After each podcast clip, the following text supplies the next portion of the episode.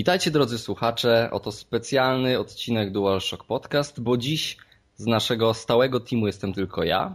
Ja się nazywam Mateusz Lizoń, zwany również Bizonem, a wraz ze mną siedzi tutaj Łukasz Kubiak, współwłaściciel firmy IMGN i jeden z twórców gry Kolat. Cześć, witam was wszystkich bardzo, bardzo serdecznie. Tak, dla mnie to jest w ogóle dziwna sytuacja, bo nie przedstawiam się nigdy z imienia i z nazwiska, ale uznałem, że skoro muszę przedstawić ciebie, to też muszę siebie, nie wiem, taka, taka jakaś dziwna rzecz to dla mnie jest mówić na siebie per Mateusz. No ale okej, okay, zostawmy, niech już tak będzie, bo chyba będziemy też się do siebie zwracać po imieniu w, Jasne, trakcie tak. rozmowy. Okej, okay, e, więc może na sam początek pytanie na rozgrzewkę, czyli e, powiedz coś więcej raz, że o sobie i dwa, że o ludziach, z którymi współtworzysz kolata, bo przecież to chyba nie jest łatwy kawałek chleba i w ogóle nie jest łatwo w Polsce robić grę, kiedy masz zespół chyba poniżej 10 ludzi, bo dobrze pamiętam? Tak, tak, zgadza się. Więc y- powiedz nam, kim jesteś ty i kim są ludzie, którzy tworzą tę grę? Czy macie już jakieś doświadczenie, czy jesteście zupełnie nowym, świeżym teamem? Powiem ci tak, y, ja razem z moim partnerem z firmy, Bartkiem Moskałą, y, poznaliśmy się lata temu, założyliśmy razem firmę IMGN już 3,5 roku temu. No i działaliśmy sobie głównie w tej sferze takiej biznesowej, wydawniczej, mhm. ale ponieważ gry zawsze były naszą pasją, graliśmy, jak grałem, odkąd byłem w ogóle pacholęciem małym, y, biegającym gdzieś tam po podwórku z piłką, to, to Commodore, Amiga, y, później PlayStation, pierwsze, pierwsze PC i tak dalej. Także gry zawsze były moją i tak samo Bartka pasją. Y, no i gdzieś tam zawsze y, stworzenie swojego małego teamu deweloperskiego, stworzenie swojej własnej gry zawsze gdzieś tam było naszą ambicją, zawsze było gdzieś naszym celem. Y, mhm. No, nasze losy potoczyły się tak nie inaczej y, i najpierw zajęliśmy się w ogóle, cieszymy się, że mieliśmy szansę w ogóle, że mamy ciągle szansę być związani jakkolwiek z branżą gier, bo jest to coś, co po prostu uwielbiamy, no, ale nie mieliśmy możliwości nigdy stworzenia własnego projektu. E, aż do tego momentu. I mm, tak naprawdę jakieś pół roku temu, może, może, może jeszcze troszkę wcześniej, yy, przyszedł ten moment, kiedy, ten moment, kiedy stwierdziliśmy, ok, to jest ten czas, to jest ten moment, kiedy, kiedy chcemy zrobić coś swojego, chcemy yy, stworzyć własną grę. Na początku oczywiście to były takie, wiesz, y, luźne rozmyślania, co to powinno być, jak powinno wyglądać. W ogóle pomysłów yy, mamy masę, tak naprawdę mamy całą szufladę yy, naszym zdaniem ciekawych pomysłów, które patrzymy na to z punktu widzenia graczy. Chcemy stworzyć to, w co sami chcielibyśmy zagrać, prawda? Więc mamy całą, mhm. szufladę, całą szufladę takich pomysłów, które mam nadzieję kiedyś uda nam się rozwinąć i wykorzystać. No ale na pierwszy ogień przyszedł, wszedł właśnie plan na stworzenie, no co tu dużo mówić, yy, gry z dreszczykiem, tak? Mhm. Mm, no i z tych luźnych naszych przemyśleń yy, zrodził się taki pomysł, gdzieś tam przeglądając w ogóle czeluści internetu, trafiliśmy na tą, na tą osławioną już yy, historię, incydent na, na przełęczy Dietłowa.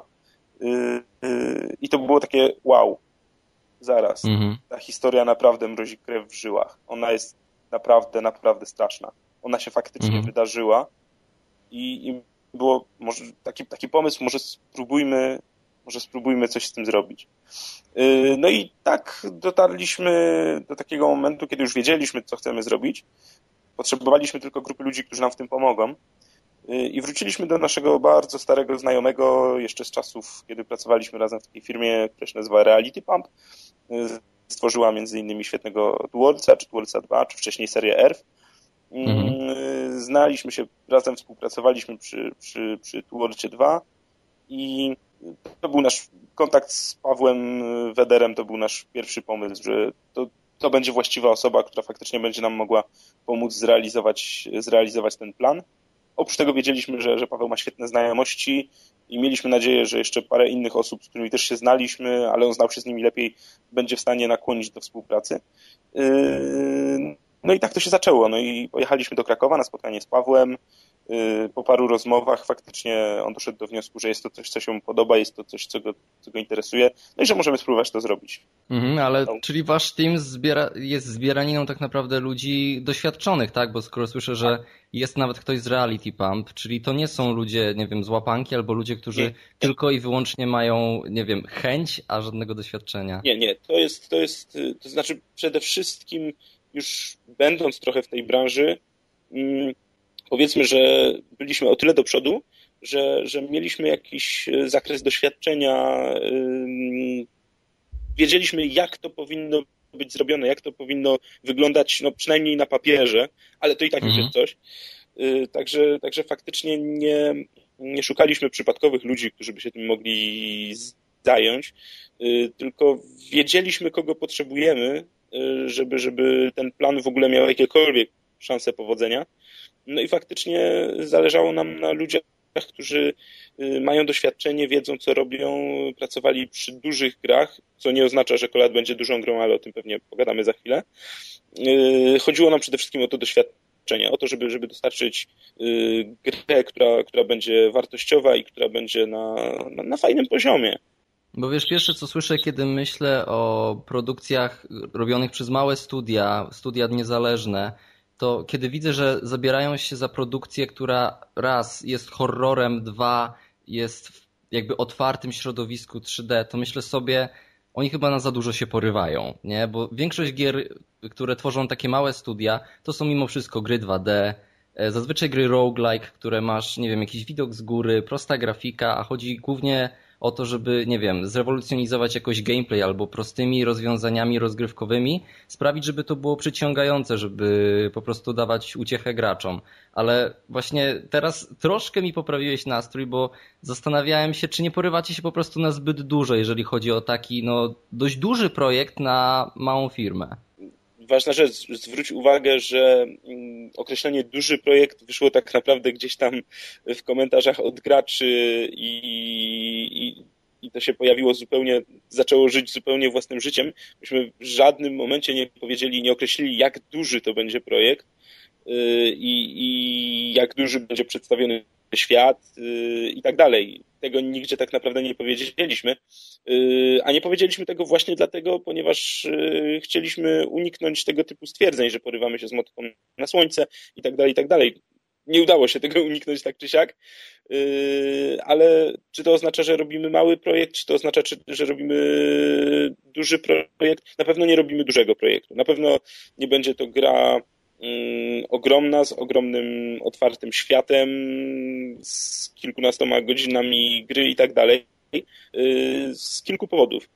Y, po pierwsze, to by było porywanie się z motyką na słońce. Faktycznie nie, nie dalibyśmy rady udźwignąć takiego projektu y, tak niedużym teamem.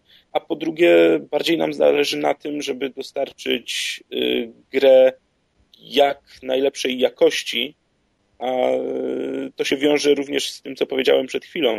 Tworzenie ogromnej gry sprawiłoby, że ten projekt nie miałby racji bytu. Nie bylibyśmy w stanie go odpowiednio dopieścić, nie bylibyśmy w stanie stworzyć interesującej fabuły, nie bylibyśmy w stanie y, stworzyć y, interesującej zawartości. No, jesteśmy zbyt małym teamem, to jest nasz pierwszy projekt, Y, nie mamy, nie mamy ogromnego budżetu, który jest potrzebny na stworzenie takiej gry. No po prostu nie. Ja rozumiem, że projekt y, dopiero raczkuje i może nie możesz odpowiedzieć na wiele pytań związanych na przykład z fabułą, bo wiem, że jeszcze tworzysz scenariusz, ale chociażby może jakieś małe wprowadzenie co do fabuły i ogólnych założeń rozgrywki. To znaczy, yy, przede wszystkim, no, yy, jak już wspominaliśmy, gra będzie horrorem. Bazuje bazuje na, na prawdziwym wydarzeniu, mm, mogę, mogę zdradzić, że ogólnie, jeżeli chodzi o samo tło fabularne, y, to nie będzie to tylko jedno prawdziwe wydarzenie. Y, chcemy, żeby fabuła gry była skonstruowana w taki sposób, żeby prawdziwe wydarzenia i fikcja literacka mieszały się ze sobą. Trochę na zasadzie, powiedzmy, książek pana Dana Brauna, nie wiem, czy miałeś przyjemność czytać jakieś anioły i demony i tak dalej. Y, wiadomo, zupełnie inny klimat, ale, ale coś, coś na tej zasadzie. Sama, sama, zasada, sama zasada działania jest podobna. Czyli mieszanka fikcji literackiej mm, z gdzieś tam zaczerpniętymi prawdziwymi jakimiś faktami, czy prawdziwymi wydarzeniami, prawdziwymi miejscami i tak dalej. Y, powiedzmy, że idziemy mniej więcej w tym samym kierunku y, i Kolat sam, sam w sobie będzie się skupiał wokół tego jednego głównego wydarzenia, czyli, czyli incydentu na, na przełęczy Diatłowa, mm, ale jeżeli chodzi o samo tło fabularne i, i wszystko, co chcemy wybudować wokół tego, tam się znajdzie wiele fajnych smaczków, szczegółów i myślę interesujących historii, które mam nadzieję gracze będą chcieli poznać i, i, i dowiedzieć się, co jest fikcją, a co jest prawdą. Taką mam nadzieję. Mhm. A jeżeli chodzi o gameplay, to już wiecie, co będziecie chcieli zaimplementować w grę, jeżeli chodzi o rozgrywkę? Czy na przykład, nie wiem, pojawią się elementy akcji, czy będziemy mieć tylko i wyłącznie eksplorację na zasadzie czegoś jak Dear Esther? Głównie będzie to eksploracja. Nie będzie elementów akcji. Gracz nie będzie miał możliwości Y, że tak powiem, walki z przeciwnikami. Nawet słowo przeciwnik tutaj za bardzo nie pasuje, ale powiedzmy, że umownie możemy to tak nazwać. Więc będzie się trzeba nieraz y, ratować ucieczką lub będzie się trzeba uciec do skradania się i cichego zachowywania. Y, będzie trzeba odnaleźć się w świecie, a będzie to można zrobić za pomocą kompasu i mapy jednocześnie gracz będzie musiał sam tak naprawdę odkryć, w którym jest miejscu na mapie i poszukać jakiegoś charakterystycznego punktu i następnie za pomocą mapy i kompasu próbować y, sam się odnaleźć w świecie gry. I będą, no i oczywiście będą również zagadki, o których nie chciałbym na razie zbyt wiele mówić. Jesteśmy w trakcie tworzenia ciekawych, mam nadzieję, łamigłówek dla graczy. Mm, no i na ten moment to, to tyle tak naprawdę. To w trakcie waszej prezentacji na PGA, to co mi się wryło w mózg, jeżeli chodzi o Kolata, to był ten Fear Manager, czyli system, który ma działać w tle gry i ma wpływać na to, jak będą wyglądały nasze doznania z nią związane. I mhm. pierwsze, co mi się nasunęło na myśl, to było Left 4 Dead i reżyser, który tam się pojawiał, który sprawiał, że czasem wybiega na nas chmara zombie, a w innym momencie na tej samej mapie, grając drugi raz, okazuje się, że tam nic nie ma. Więc czy możesz coś zdradzić na temat tej funkcji? Mam nadzieję, że mogę. Mam nadzieję, że, że, że chłopaki mnie tu, mnie tu nie, nie, nie potną, ale yy, a propos, jeżeli jesteśmy przy takich właśnie horrorowych rzeczach, yy, ale tak, no Fear Manager jest taką naszą, że tak powiem, perełką w tym momencie. Yy, jest to narzędzie, które ma stanowić o, o klimacie tej gry, o tym, o tym, że ona faktycznie y, będzie, będzie straszna, tak? Czyli ma być to narzędzie, które cały czas będzie w cudzysłowie obserwowało zachowanie gracza, to co gracz robi y, i nie wdając się zbytnio, zbytnio w szczegóły, będzie je obserwowało dość dokładnie. Y, I będzie tam bardzo szeroka paleta scenariuszy, które będą dobierane do zachowania gracza w danym momencie, tak?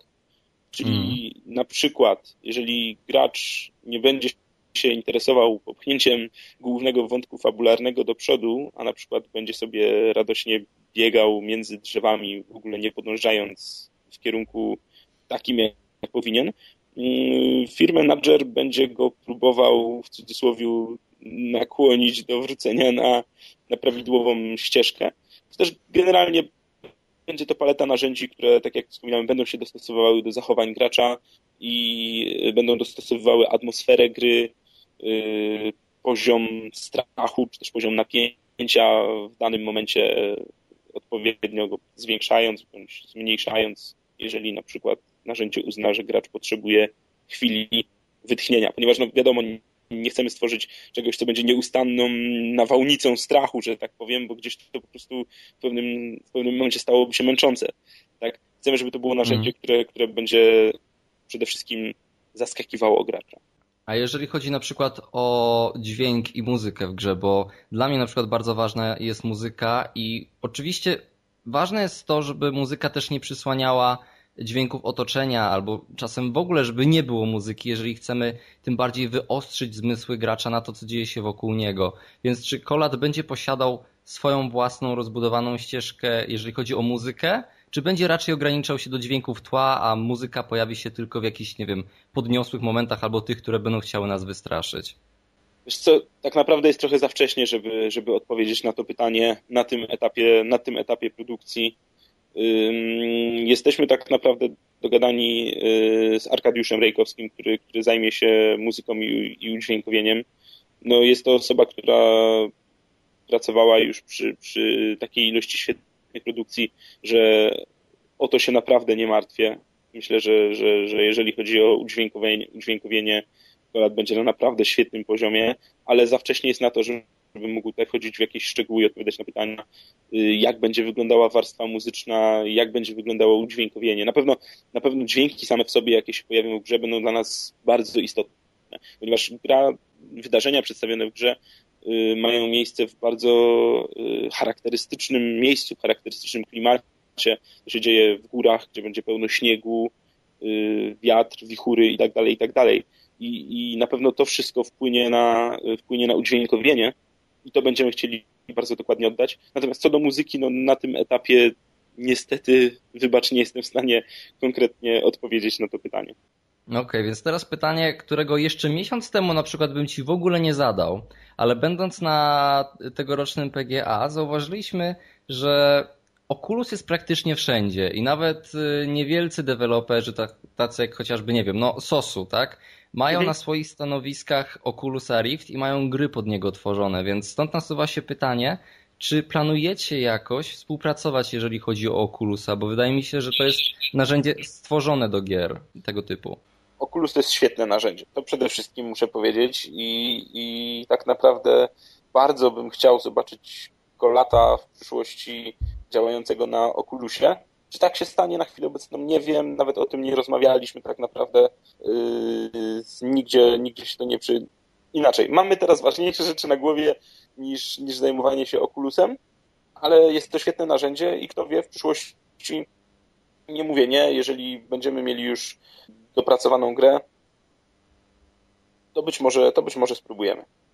No okej, okay, no to może odchodźmy już nieco od kolata, bo widzę, że też dużo mi nie możesz powiedzieć na teraz w tym momencie produkcji, więc może jeżeli chodzi o inspirację, bo jak słyszę o małym teamie tworzącym horror, jeszcze teraz kiedy mówisz, że nie będzie jako tako elementów akcji, że będziemy musieli uciekać, skradać się i tak dalej, to myślę o produkcjach Frictional Games, też niewielkiego studia, które zasłynęło horrorami i teraz można by powiedzieć, że Frictional Games są niejako na tronie, jeżeli chodzi o horrory, przynajmniej na PC-tach. Więc czy jest to dla Was jakieś źródło inspiracji, czy może inspirujecie się jeszcze jakimiś tytułami? Yy, to jest tak naprawdę trudne i podchwytliwe pytanie, ponieważ yy, boję się na nie odpowiadać z tego względu, że w jakiś sposób będzie ono sugerowało graczom tego, co mogą się spodziewać, a yy, no nie chcielibyśmy tego robić, ale, mhm. ale pobawmy się. Na pewno to, co robi Frictional Games jest fantastyczne i no myślę, że obecnie dla wielu studiów tworzących yy, horrory jest to jakaś tak naprawdę wyrocznia tego, jak horror powinien straszyć. Choćby można popatrzeć na ostatniego, na ostatnio wydanego świetnego yy, jaki był tytuł? Outlast? Outlast? Mhm. Dokładnie. Na, na świetnego Outlasta, który dość mocno czerpie z gier Frictional Games Y, również się tam musisz skradać, również się musisz chować, musisz uważać na, na, na przeciwników. Nie masz tak naprawdę możliwości y, y, żadnej, żadnej obrony przed nimi.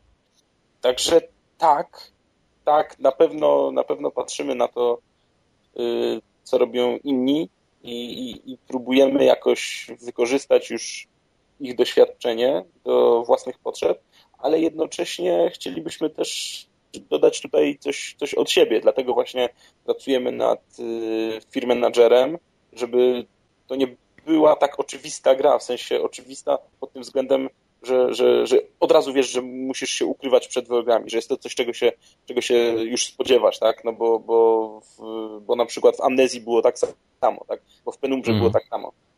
chcemy czymś graczy zaskoczyć, chcemy pokazać jakąś wartość dodaną do tego wszystkiego tak naprawdę. No okej, okay, no to Łukasz, na zakończenie odejdźmy już zupełnie od kolata i pogadajmy sobie może o horrorach, bo też ten odcinek DualShocka, jeżeli mi się uda, to wychodzi w czwartek, dzień przed e, wszystkimi świętymi, więc na Halloween. Dokładnie. E, więc pogadajmy o horrorach. Jeżeli chodzi o ciebie, bo większość słuchaczy zna moje gusta, jeżeli chodzi o horrory, ale na tobie jakie horrory ogólnie może, czy z nowych, czy ze starych produkcji, zrobiły na tobie największe wrażenie? Bo myślę, że to jest ciekawe, porozmawiać z twórcą horroru o tym, e, co tak naprawdę jemu się najbardziej podobało, jeżeli chodzi o gry survival horror. Gry. Hmm. No to no, nie będę na pewno, nie, nie odkryję tutaj Ameryki, jeżeli powiem, że y, absolutnie ogromne wrażenie zrobił na mnie Silent Hill 2. O Jezus, tak.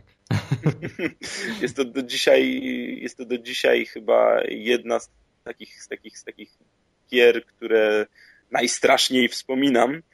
Yy, naprawdę, no, grałem, grałem w nią wieczorami, yy, to tak naprawdę yy, odłączałem słuchawki, wyłączałem dźwięk i tak to wspominam. Y, muszę przyznać, że ogromne wrażenie, to, to nie horror co prawda, ale, ale ogromne mm. wrażenie zrobiła na mnie gra Dear Esther, mm, która dla mnie osobiście była momentami naprawdę przerażająca, ale nie w takim sensie takiego, takiego strachu panicznego jak w horrorach, ale, ale emocjonalnie. Ona była naprawdę dość mocno, dość, dość mocno dewastująca emocjonalnie. Samotność na tej wyspie, to, to takie dziwne uczucie takiego niewytłumaczalnego zagrożenia, którego tak naprawdę znikąd się nie można było spodziewać, ponieważ nic się tam tak naprawdę nie działo, a jednak, a jednak w jakiś sposób, w jakiś sposób cały czas czułem taki wewnętrzny strach, grając mm. grę, no nawet trudno nazwać grą tak naprawdę. Co jeszcze do tego mogę dorzucić? No wiadomo, że, że, że właśnie wszystkie gry Frictional Games, o których już dzisiaj wspominaliśmy, no to to jest jazda bez trzymanki ale y, są też produkcje spoza, spoza y, naszej tutaj działki gier, które, które naprawdę dla mnie są bardzo istotne, jeżeli chodzi, jeżeli chodzi o tą szkołę straszenia. Y, fantastycznie wspominam pierwszego Blair Witcha, Blair, Blair Witch Project. Mhm. To był fenomenalny film, który do dzisiaj, do dzisiaj mam, mam, mam na półce i, i wspominam go bardzo dobrze. No jeden, tak jak, tak jak mówię, jeden, jeden z lepszych moim zdaniem horrorów. Mm, ostatnio oglądałem też bardzo ciekawy horror, którego tytuł Obecność. Obecność. Mm. Teraz nowy w kinach, jeżeli dobrze się orientuję, tak? Tak, tak, tak. Yy, zrobił, zrobił na mnie bardzo pozytywne wrażenie, a niewiele, muszę przyznać, jeżeli chodzi o filmy, niewiele nowych horrorów yy, robi na mnie już, już takie wrażenie, a ten w jakiś sposób naprawdę mi się naprawdę mi się spodobał. No, pomijam, mm. już, pomijam już wszelkie, wszelkie takie y, rzeczy bardziej gorowe, jak na przykład piła czy coś, które są śmieszne, ale pierwsza piła bardzo mi się podobała ze względu na znane wszystkim fenomenalne zakończenie. Mhm, ten twist był naprawdę niezły i też przyznam, że nie jestem fanem serii So, ale to zakończenie tego filmu do dzisiaj, kiedy sobie przypomnę, to robi wrażenie. Robi I... wrażenie, prawda? Ja mówię, mówię to samo, uwielbiam w ogóle, uwielbiam takie twisty, uwielbiam takie twisty w fabułach. Y, nie chciałbym tu spoilować za bardzo i sugerować różnych rzeczy, ale uwielbiam w ogóle fabularne twisty. Jestem wielkim fanem tego typu zagrań. Y, Im ich więcej, tym ja się bardziej cieszę. Niestety tak dobrze zrobionych twistów fabularnych nie ma wiele.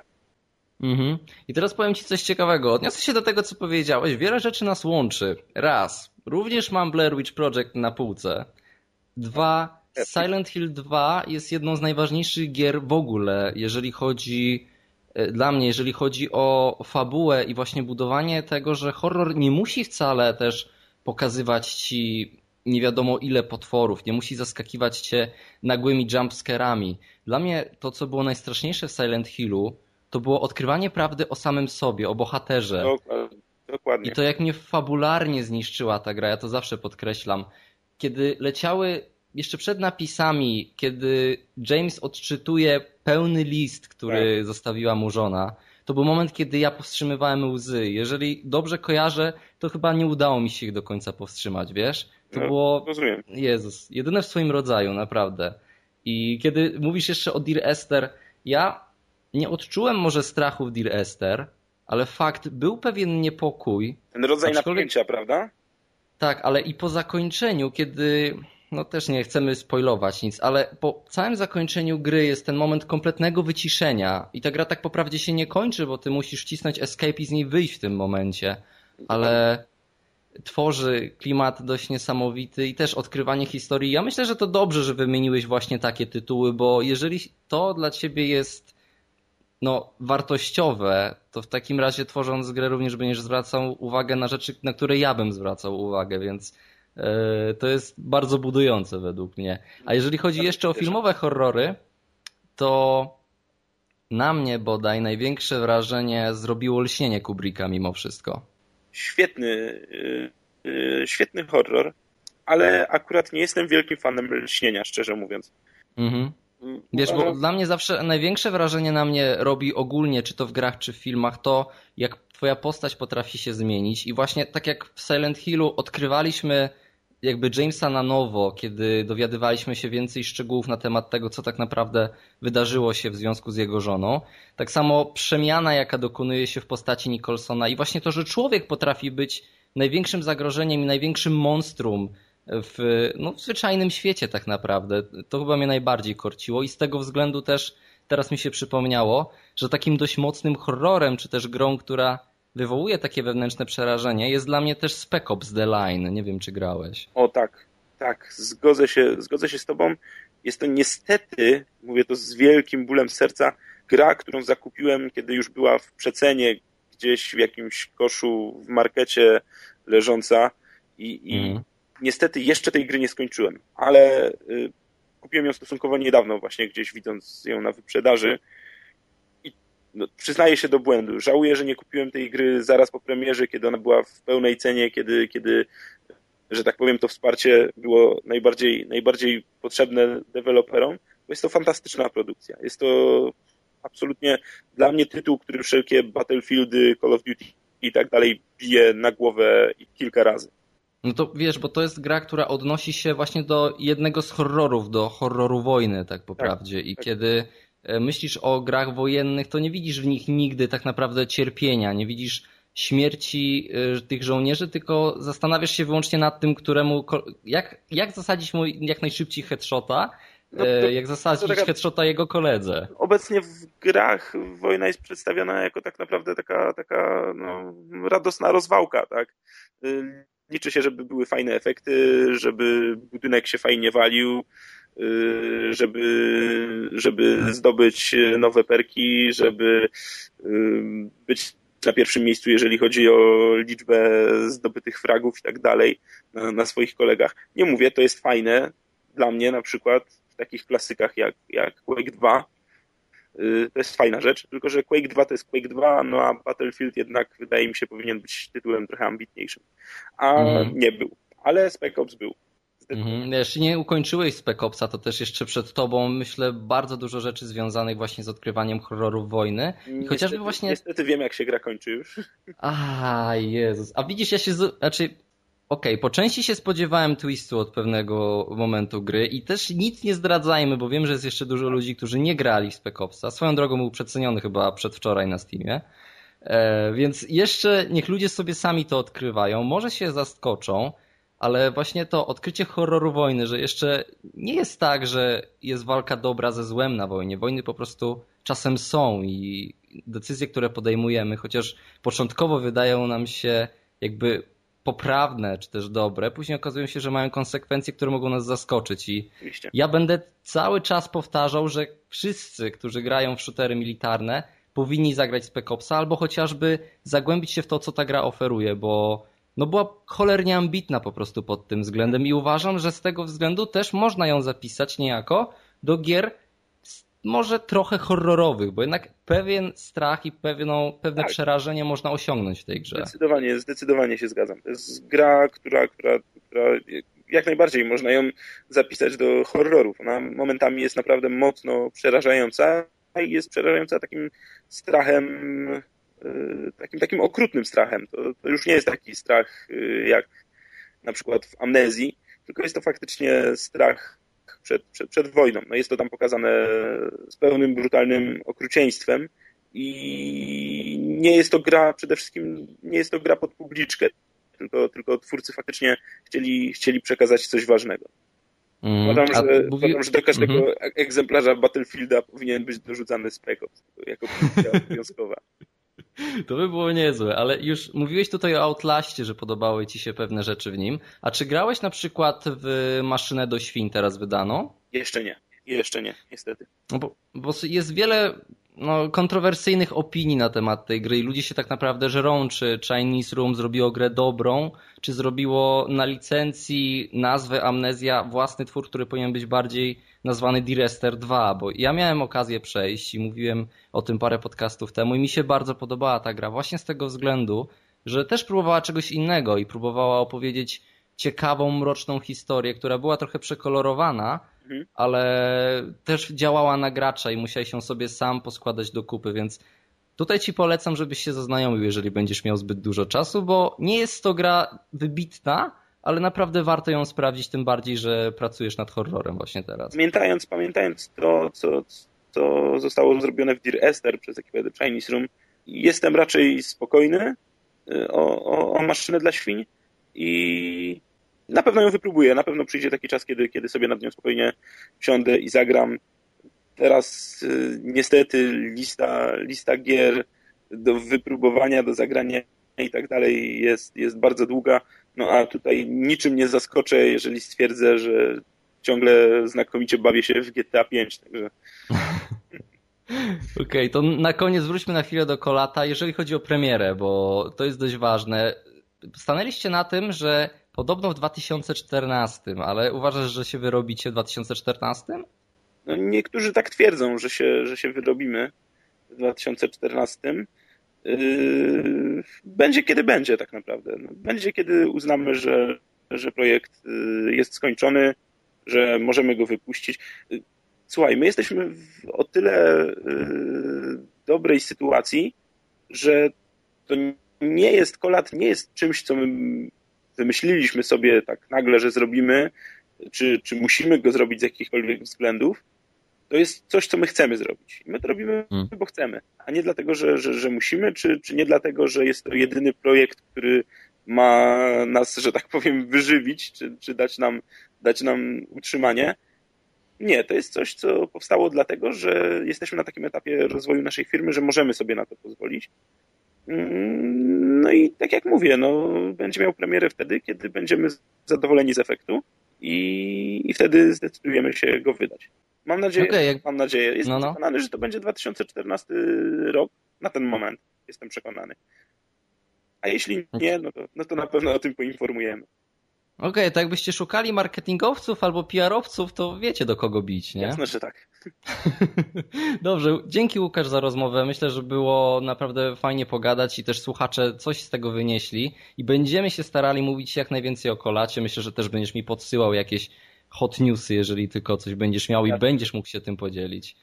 Następna no dobra. Zagadka, następna zagadka do kolata na, u nas na stronie pojawi się już 1 listopada. Yy, pierwsza z tego, co widzimy, była dość trudna.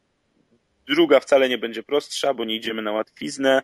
Tych zagadek trochę będzie i z kolejnymi zagadkami będą się pojawiały szczegóły fabularne, które być może zaczną już zdradzać coś, coś więcej na temat samej gry. Okej, okay, to podlinkujemy adres do waszej strony przy tym wpisie razem z podcastem i no cóż, wielkie dzięki Łukasz, miło było porozmawiać dzięki, i żegnamy się. Zawsze do dyspozycji. Trzymajcie się, pozdrawiam, hej. hej. hej.